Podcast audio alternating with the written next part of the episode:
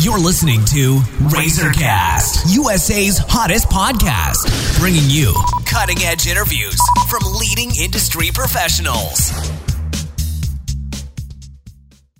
Hello, everyone. This is Liz Harvey coming to you from our Razorcast studios in New York City, where we are dedicated to bringing you top quality advice from many of the leading expert professionals across the U.S. In today's episode, we are speaking with Dr. John Vitale. Dr. Vitale is the founder of Dr. John R. Vitale, DMD, at Port Liberté, a general dentistry and cosmetic dentistry practice in New Jersey City, New Jersey. He has an extensive dental background that began at Iona College and then at the University of Medicine and Dentistry of New Jersey. Dr. Vitale has been practicing in the area for over 35 years and is currently a member of the International Congress of Implantology. He is also certified in Botox and dermal fillers, and he continues his education in the dental field with monthly classes.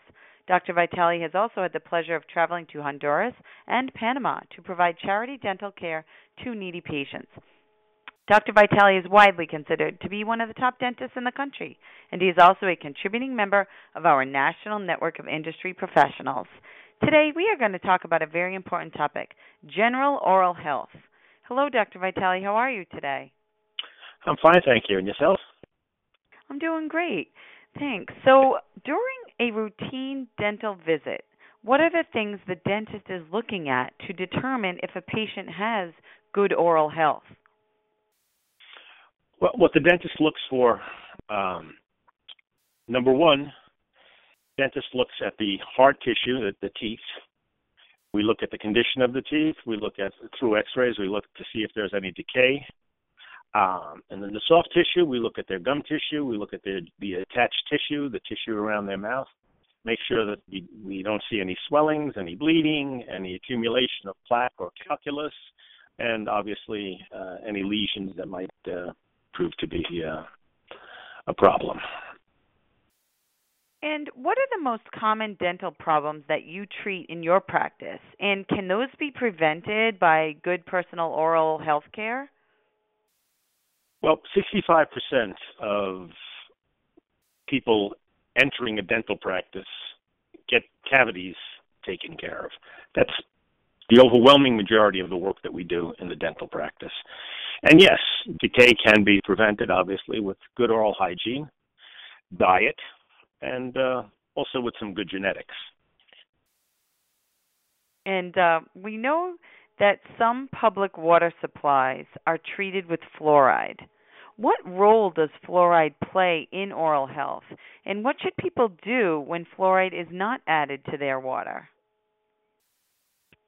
Well, some some water supplies do have uh, fluoride. Uh, a lot of water supplies do not. For children, you, you can uh, supplement their diet with a uh, fluoride tablet, which is acceptable.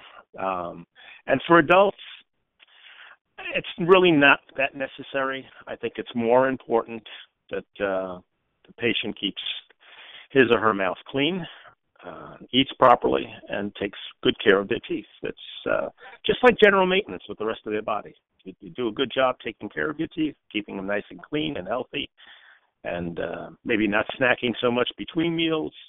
Um, the overall effect is generally good oral hygiene. Mm-hmm.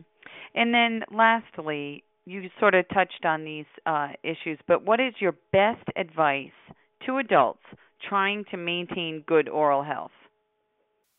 I think it's very important that uh, adults brush at least twice a day and for two minutes each time and two minutes is a long time.